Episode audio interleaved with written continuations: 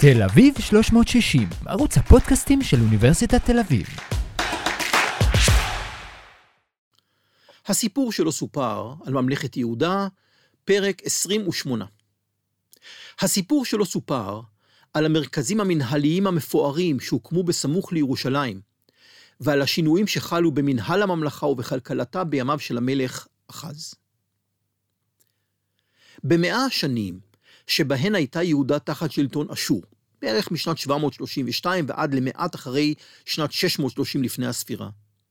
ניתן להבחין בעלייה ניכרת בחשיבותם של האזורים המקיפים את ירושלים מצפון, ממערב ומדרום, אשר הפכו מרכזיים יותר למנהל ולכלכלה של הממלכה.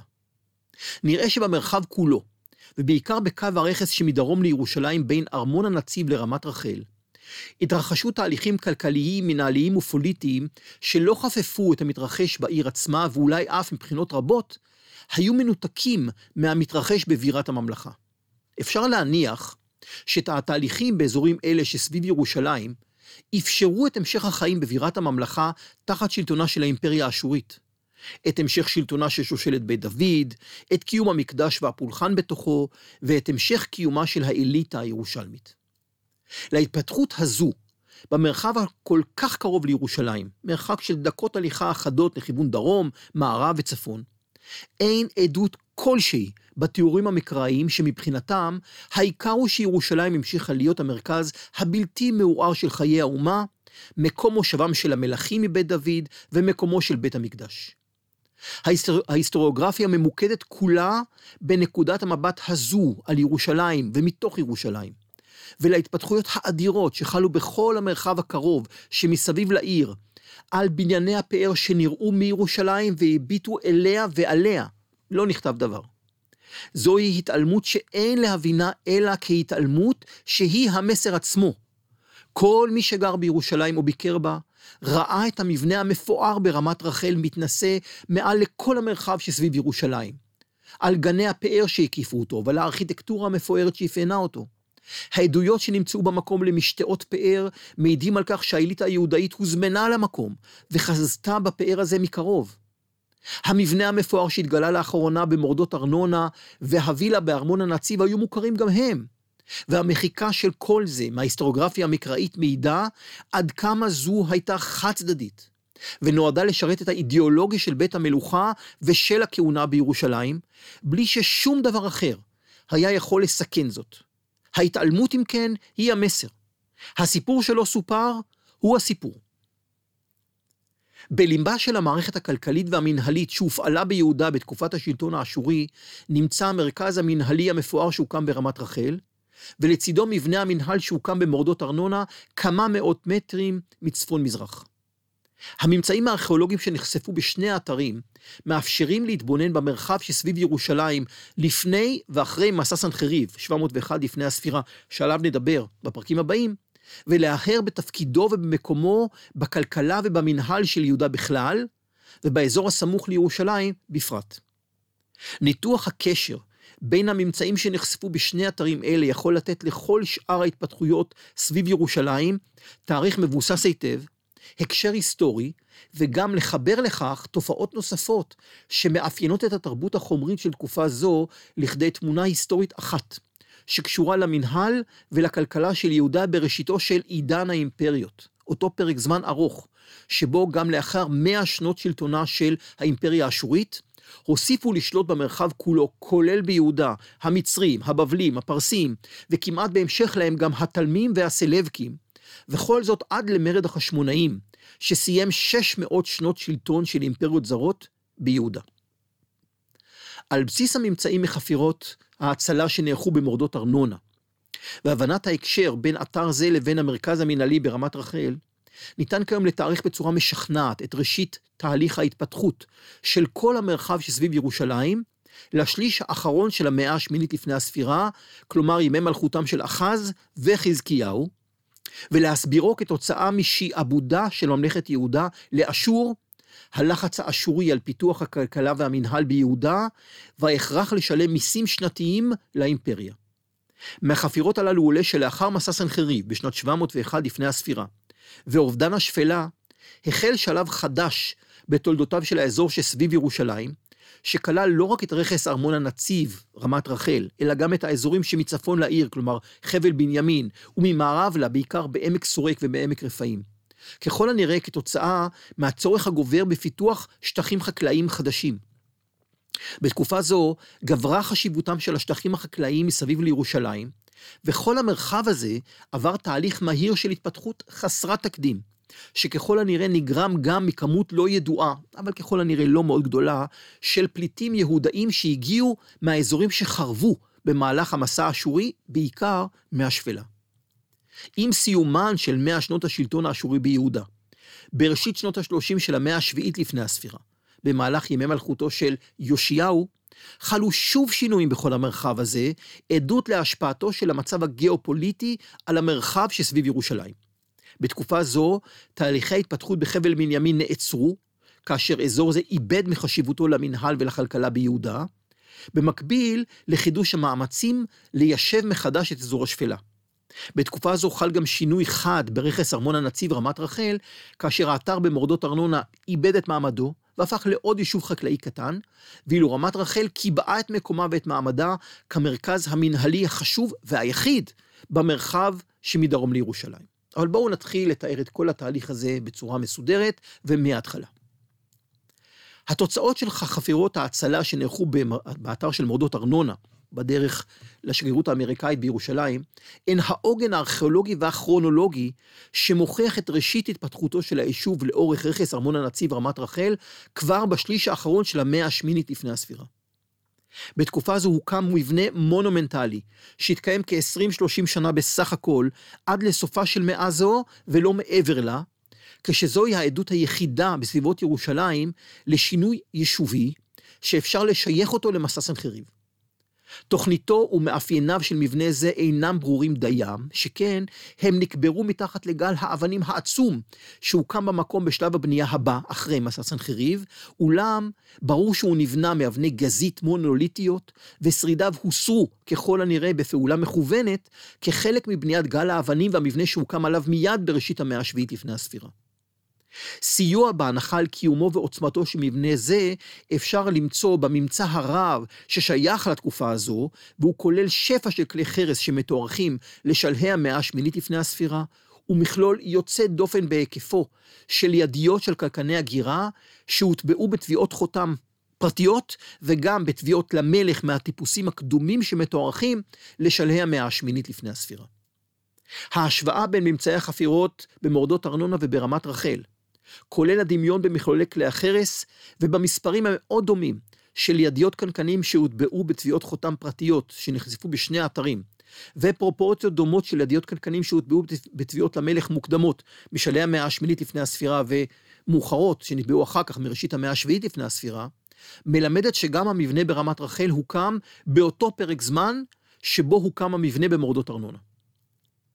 גם על שלב הבנייה הראשון ברמת רחל אפשר ללמוד בעיקר מהממצאים הרבים שתוארכו לשלהי המאה השמינית, במקרה הזה גם לראשית המאה השביעית לפני הספירה, ונמצאו במילוי שמתחת לרצפה של הארמון המפואר שהוקם במקום לאחר הנסיגה של אשור מהמרחב בראשית השליש האחרון של המאה השביעית לפני הספירה, כלומר שוב בימי יאשיהו.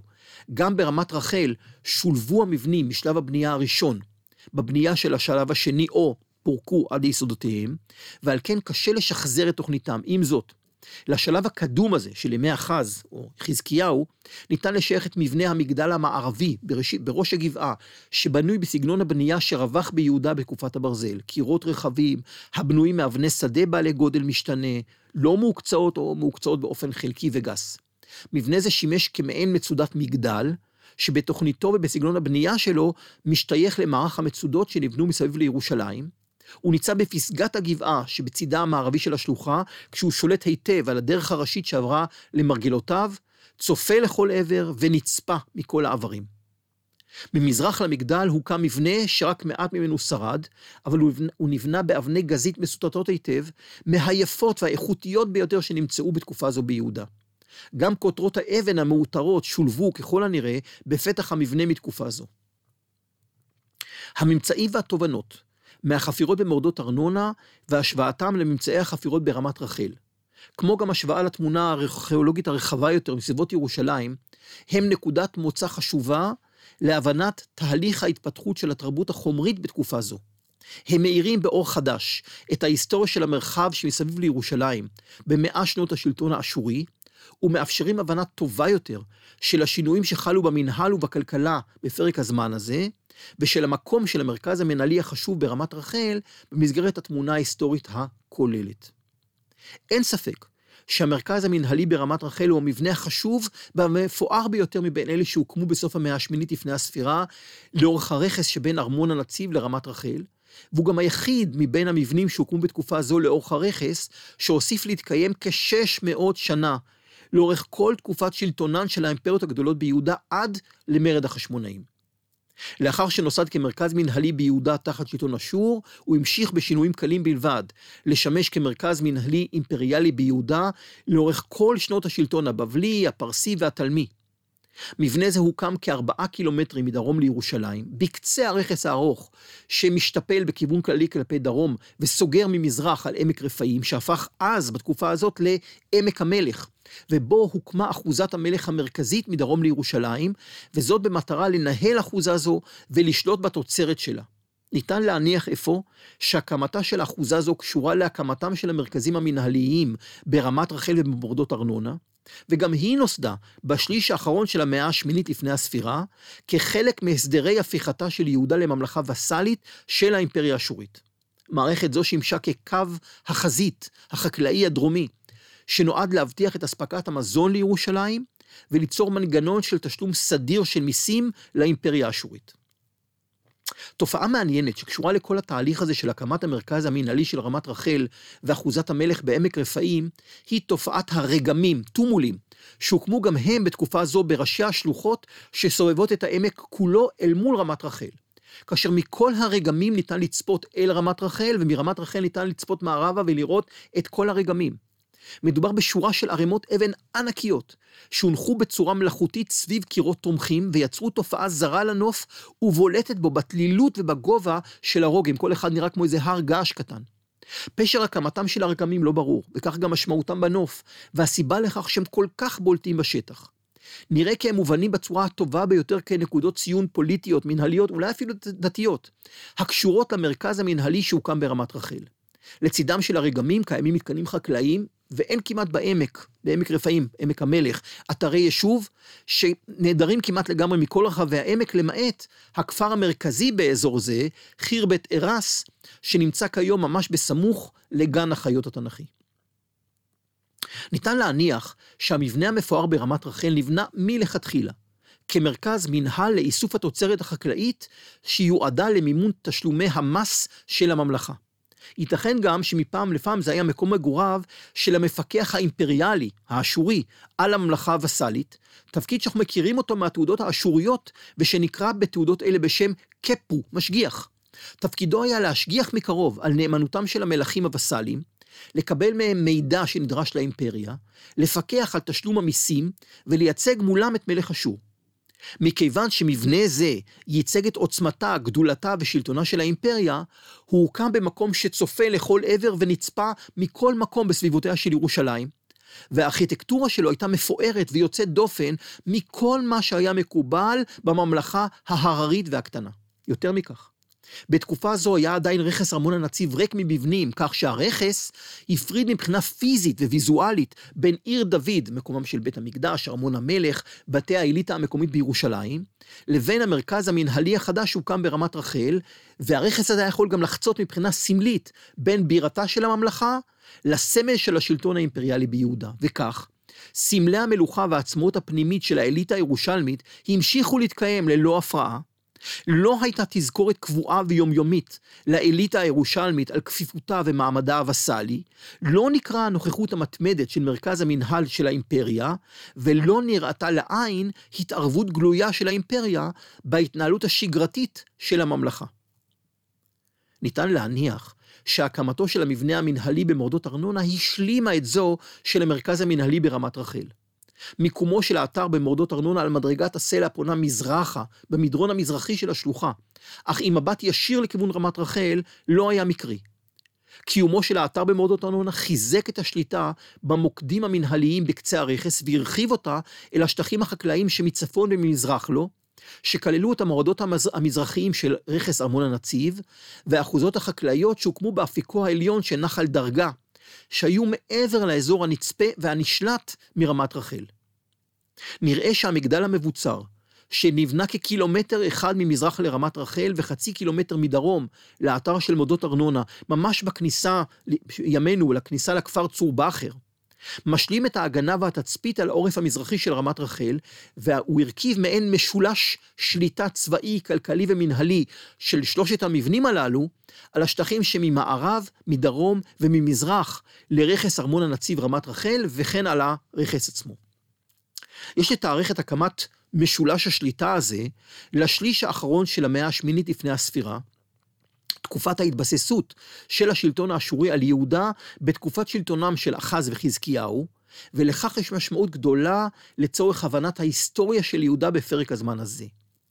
השינוי מממלכה עצמאית לממלכה וסאלית, שמחויבת בתשלום של מיסים שנתיים לאימפריה האשורית, ביחד עם הדרישה והצורך להגדיל את היקף הייצור של התוצרת החקלאית, והאפשרות להשתלב בסחר הבינלאומי בתחומי האימפריה, הביאו לניצול שטחים חקלאיים שעד אז מעולם לא נוצלו קודם לכן. לחלק מהאזורים הללו, כמו יובלי נחל רפאים ונחל סורק, היה פוטנציאל חקלאי רב, אה, יחסית לאזור ההר, והתשתיות החקלאיות והמנהליות שהוקמו שם לראשונה במהלך השליש האחרון של המאה השמינית לפני הספירה, גרמו להמשך השימוש באזורים הללו גם במאות השנים הבאות. לעומת זאת, חלק מהאזורים שסביב ירושלים היו בעלי פוטנציאל מוגבל והיו קשים לחקלאות, כמו למשל אזור יער רמות שמצפון מערב לירושלים ואזורים דומים אחרים.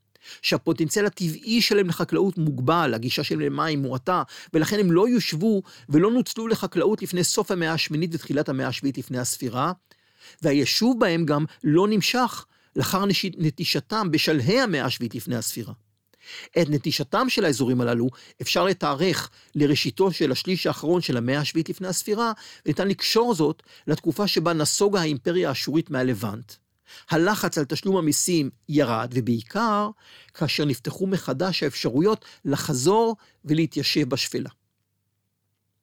אין להתייחס להופעתם של הכפרים, החוות והמתקנים החקלאיים שבסביבת ירושלים כעדות לצמיחה דמוגרפית, אלא כאל ביטוי לפיתוחה של הכלכלה החדשה של יהודה תחת שלטון אשור. תפוצתם לאורך יובלי נחל רפאים ונחל סורק היא עדות לקשר שלהם לפעילות החקלאית באזורים אלה, ככל הנראה פיתוחם של כרמי זיתים וענבים, וייצור של שמן זית ויין, בעוד קיומו המקביל של המרכז במוצא, היא עדות להתפתחות כלכלת הדגנים באזור שמותאם לחקלאות מסוג זה. ממערב לרמת רחל, עמק רפאים היה מרכיב חשוב במערך הכלכלי החדש שנוצר תחת שלטון אשור, ויש לזהות את עמק רפאים עם עמק המלך של תקופת המקרא. גילויה של כותרת אבן מאותרת במעיין של עין ג'וויזה, בסמוך לכפר וואלג'ה, ושבר שני של כותרת אבן מאותרת במעיין של עין חניה, הם אינדיקציה ברורה לכך שהעמק היה אחוזה מלכותית, שנוהלה מתוך המרכז ברמת רחל, ששם היו בעיקר הכותרות האלה, כותרות האבן, הסמל של המקום הזה, וכל האחוזה הזאת כללה גם גנים שהוצבו בסגנון אשורי.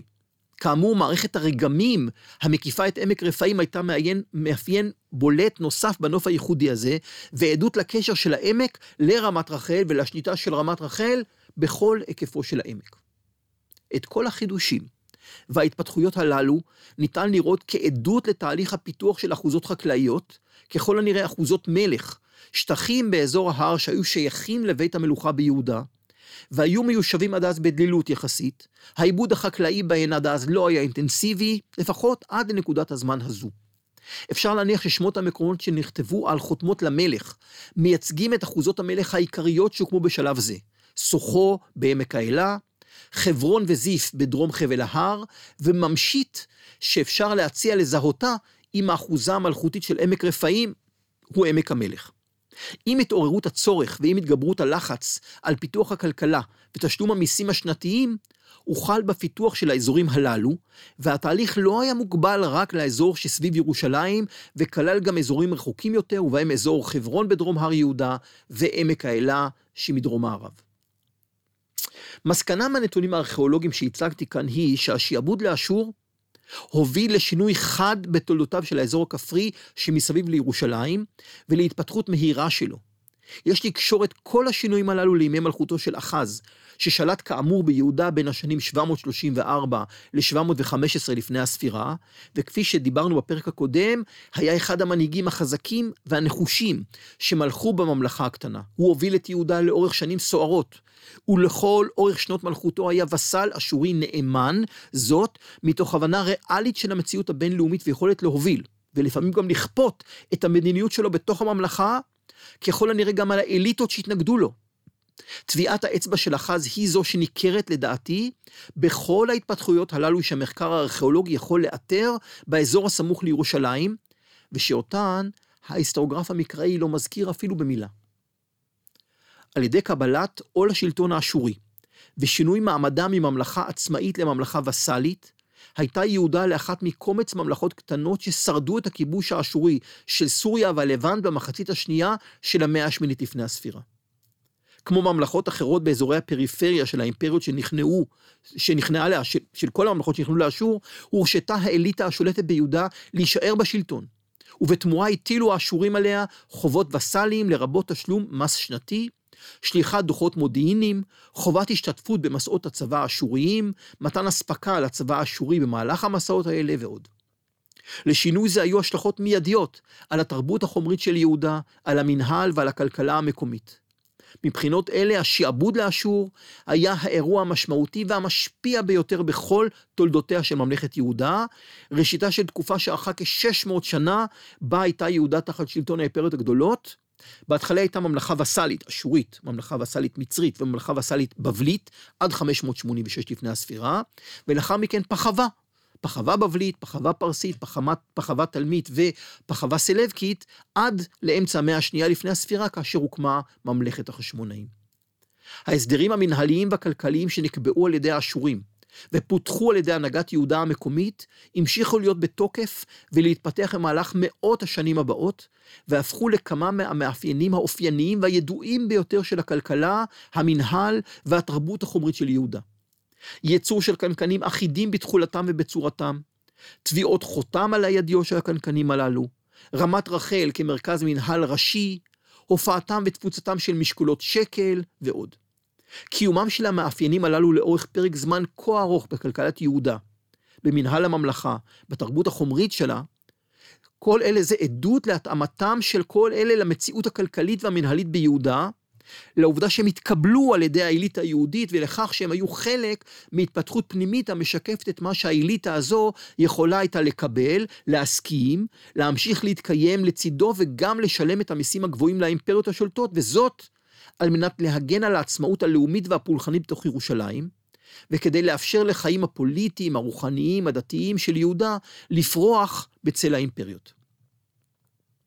לאחר מסע סנחריב חל שינוי חד באתר של מורדות ארנונה, וזוהי העדות היחידה לשינוי בתרבות החומרית ובמצב היישובי באזור ירושלים בפרק הזמן הזה. הקמתו של שלב הבנייה השני במורדות ארנונה מבטאת שינוי גדול בתולדותיו של האתר שבמסגרתו פורק השלב הקדום, ובמקום התקיימה בנייה רחבת היקף ששינתה את פני הנוף. במסגרת זו נערם גל אבנים אדיר, רוגם, שגודלו המשוער הוא ארבעה עד שבעה דונם, והוא משתפל לדרום ולמזרח על פני המדרונות התלולים שיורדים משיא השלוחה. הגל כולל מילוי עצום וצפוף של אבני צור במגוון גדלים, ובתוכו ומתחתיו נחשפו קירות תוחמים מסיביים. נראה שהוא נערם בפעולה מתוכננת היטב, שהושקעו בה משאבים רבים, ומעליו נבנה מסד רחב, שמעליו התנסה ככל הנראה מבנה ציבור מונומנטלי, שנראה לכל מקום, שצפה לכל מקום. במילוי שהונח בין קירות המסד נתגלה מכלול עשיר של שברי כלי חרס, רובו ככולו, מן המחצית הראשונה של המאה השביעית לפני הספירה, וכן גם ידיעות קנקנים רבות הנושאות תביעות למלך בעיקר מהטיפוסים המאוחרים של ראשית המאה השביעית לפני הספירה. נמצאו גם ידיעות שנשאו חרוטות מעגליות חד-מרכזיות שיש לתארכן לשליש השני של המאה השביעית לפני הספירה. כלומר, נראה ששלב זה מתוחם היטב מבחינה כרונולוגית. הוא נוסד בראשית המאה השביעית אחרי מסע סנחריב, והתקיים עד לשליש האחרון של מאה זו, כאשר אשור נסוגה מהמרחב. פירוק השלב הקדום במורדות ארנונה והבנייה המונומנטלית של הנחת גל האבנים העצום והמבנה שנבנה מעליו, הדגישו עוד יותר את תפקידו של האתר בנוף המקומי. הוא נצפה כמעט מכל מקום לאורך הרכס של ארמון הנציב רמת רחל, שלט על כל צידה המזרחי של השלוחה, ויצר, ביחד עם רמת רחל והמצודה בצור בכר, את משולש השליטה שבקצהו הדרומי של הרכס.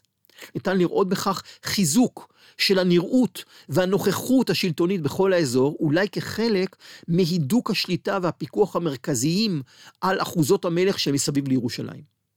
מהלך זה התרחש בשנים האחרונות למלכותו של חזקיהו, או בשנותיו הראשונות של המלך מנשה, והוא עשוי להיות קשור למרד של חזקיהו נגד אשור בין 704 ל-701 לפני הספירה, לתגובה האשורית במהלך המערכה נגד יהודה, מסע סנחריב של 701 לפני הספירה, או להסדרים שהוחלו על יהודה לאחר מסע סנחריב, ואולי אפילו לנסיבות לא ידועות אחרות שקשורות לתוצאות של המסע הזה או אחריו. יש להניח שבתקופת קיומו של שלב הבנייה השני במורדות ארנונה, המשיך המרכז המנהלי ברמת רחל להתקיים ללא כל שינוי נוסף. בנוסף, נראה שבתקופה זו נבנה גם המבנה המפואר בארמון הנציב, שניצב במלוא הדרו בקצה הצפוני של רכס ארמון הנציב רמת רחל, מתנשא ממש מעל העיר ומשקיף על ירושלים מדרום. מבנה זה לא נראה כחלק מהמערכת המנהלית שהוקמה בחלקו הדרומי של הרכס, אלא כמבנה מגורים של אליטה. שהייתה יכולה להרשות לעצמה לגור מחוץ לעיר, ובמקום שבו נראה מבנה מתנשא מעל העיר, צופה אליו מגבוה, ונצפה מכל מקום בתוך העיר עצמה. המרכיבים האדריכליים במבנה זה מזכירים את אלה של רמת רחל, ומאפיינים את התקופה הזו, כותרות אבן מאותרות, עדני חלון מפוארים עשויי אבן, גן עשיר שהקיף את המבנה, ואפילו מבנה שירותים, בית שימוש, שנמצא בתוך הגן. כל אלה מעידים על עושרם ומעמדם של בעלי המקום, והיכולת שלהם להקים את המבנה במקום שבו הוא הוקם, מאפשרת להניח שהם היו חלק מהאליטה שנתמכה על ידי האימפריה, ולא היו כפופים למלך ולמערכת החברתית המקומית, הם פשוט יצאו מירושלים החוצה. היציאה אל מחוץ החומות. ייתכן שבין מבנה הפאר ברכס ארמון הנציב לבין מורדות ארנונה ורמת רחל, שהוקמו בחלק הדרומי של הרכס, התקיימו מבנים נוספים שלא נמצאו בחפירות. מכל מקרה, בכל מקרה, התפתחות אזורית זו, המתוארכת היטב לשני השלישים הראשונים של המאה השביעית לפני הספירה, חופפת לימי שלטונו הארוכים של המלך מנשה ולתקופת השיא של השלטון האשורי בכל המרחב. בתקופה זו, השפלה כבר הייתה מנותקת מיהודה, כך שחשיבותם של השטחים החקלאיים שסביב ירושלים הלכה וגדלה. סביר להניח שלא רק שהאחוזות המלכותיות במרחב שממערב ומדרום לירושלים הוסיפו להתפתח, אלא שהצורך הגובר בפיתוח שטחים חקלאיים חדשים לאחר אובדן השפלה, הביא גם להתפתחות מהירה של כל המרחב. תהליך זה כלל גם התיישבות ופיתוח של אזורים שעד לאותו זמן לא היו מיושבים ולא ניצלו, לחק... לא נוצלו בכלל לחקלאות כמו אזור יער רמות שמצפון מערב לעיר, אזורים שבסופו של דבר גם ניטשו בסופה של התקופה הזאת, משנפתחה הדרך לחזור לשפלה. אפשר שחלק מהדחיפה לתהליכי ההתפתחות של האזור הזה נגרם מכמות לא ידועה, אבל אני מניח שגם לא גדולה, של פליטים יהודאים שהגיעו מהאזורים שחרבו במהלך המסע האשורי, בעיקר מהשפלה. העובדה שחלק מהחוות באזורים הללו נעזב בראשית השליש האחרון של המאה השביעית לפני הספירה, במקביל לחידוש היישוב בשפלה, יכולה לחזק את ההנחה הזו, והדבר מתבטא גם בתולדותיו של היישוב, שמצפון מערב ומצפון לירושלים בתקופה הזו, שבה גם חבל בנימין שגשג מבחינה חקלאית ומנהלית, והפך למרכיב חשוב בכלכלתה ובמנהל שהתפתח תחת שלטון אשור, כאשר המרכזים העיקריים שהתפתחו באותו זמן בבנימין הם גבעון, מצפה, חירבת אל-בורג' ככל הנראה בארות של תקופת המקרא, ותל אל-פול ככל הנראה העיר גבעה של אותו פרק זמן. גם כאן, התיאורים המקראיים לא מתייחסים בכלל לתהליכים היישוביים, הכלכליים והמנהלים הללו, שניתן ללמוד עליהם רק מתוך הממצאים הארכיאולוגיים. משנסוגה אשור מהמרחב בראשית השליש האחרון של המאה השביעית לפני הספירה, בימיו של המלך יאשיהו, חל שינוי חד בכל המערכת שהתפתחה ושגשגה במאה שנות שלטונה של האימפריה ביהודה. ברמת רחל ומורדות ארנונה יש עדות מובהקת לשינוי שחל בפרק הזמן הזה, בד בבד עם הופעתה של מערכת תביעות הוורדה, מערכת תביעות רוזטה, על ידיות הקנקנים של המנהל הממלכתי. גם ביחס לתקופה הזו, ניתוח של הנתונים הארכיאולוגיים שנחפרו בשני אתרים אלה, רמת רחל ומודות ארנונה, הוא מפתח חשוב לצורך הבנת השינויים שחלו בסביבות ירושלים, במקביל לירידה החדה במעמדו של חבל בנימין בתוך המערכת של המנהל והכלכלה של הממלכה, והחזרה החלקית של יהודה לשפלה. במקביל לייסודו של שלב הבנייה השני והמפואר ברמת רחל, איבד המרכז המנהלי במורדות ארנונה את המונומנטליות והמרכזיות שהייתה לו במנהל הקנקנים ובמרחב החקלאי שסביב רכס ארמון הנציב רמת רחל. מנקודה זו ואילך היה אתר זה עוד אחד מהיישובים החקלאיים הקטנים שהמשיכו להתקיים סביב רמת רחל בסוף המאה השביעית ובתחילת המאה השישית לפני הספירה, כשרבים מהם, כולל האתר במורדות ארנונה, הוסיפו להתקיים גם בתקופה הפרסית. לעומת זאת, שלב הבנייה השני ברמת רחל, שהקמתו מתוארכת לאותו פרק זמן בדיוק, הוא שהקנה לאתר את מתארו המונומנטלי הנוכחי עד היום, והוסיף לו פאר שאינו מוכר במקומות אחרים ביהודה. המונומנטלי, המונומנטליות אינה רק תוצאה של שימוש ברכיבי העיטור האדריכלי, אלא גם ביטול התפיסה הכוללת של תכנון המכלול המורכב על קווי המתאר האחידים שלו, על היחס בין רכיביו ועל איכות הבנייה ועבודות התשתית הנרחבות שנדרשו לשם כך. מצד אחד, נוסף למרכז המנהלי ברמת רחל גן מלאכותי, על משטח משוקע, מפולס ואחיד, שהחליף את המדרונות המערביים של הגבעה, והקיף את כל מכלול המבנים מצידו המערבי, מצד אחר, חומר החציבה הרב שהופק בפעולות החציבה והסרת הסלע במדרון המערבי של הגבעה, הוסע ונשפך במדרונות הצפוניים והמזרחיים לשם פילוס המר... המסד הנרחב שעליו הוקמו, לפי התכנון ובהתאם לכיוון הרצוי, חצרות, מכלולי חדרים נוספים וחומות. וכך, בראש הגבעה שכיוונה דרום-מזרח צפון-מערב הוקם מכלול של מבנים וחצרות שכיוונם הוא מזרח-מערב. היקף העבודה שנדרש כדי להתאים את המתאר הטבעי של השלוחה לרצון המתכננים הוא עדות לפאר ולעוצמה הממלכתית, ומתבטא בהשקעה, בתכנון ובהקמה של הארמון המפואר ביותר שהיה קיים ביהודה. השינוי הבולט במערכת המנהל היהודאית של תביעות החותם משלהי המאה השביעית לפני הספירה, הוא הופעתן המחודשת של השפלה ועריה. לאחר חורבן השפלה בשנת 701 לפני הספירה, הוא עברה השליטה באדמות השפלה לממלכות פלשת ובעיקר לממלכת עקרון, ונחלשה האחיזה היהודאית בחבל ארץ זה. נראה שרק בשל... בראשית השליש האחרון של המאה השביעית לפני הספירה, לאחר שאשור נסוגה מכל מאחזיה בלבנט, נוסדו בשפלה מרכזי השלטון היהודאיים מחדש, ובהם לכיש, עזקה והעיר תמנע המזוהה בתל בטש.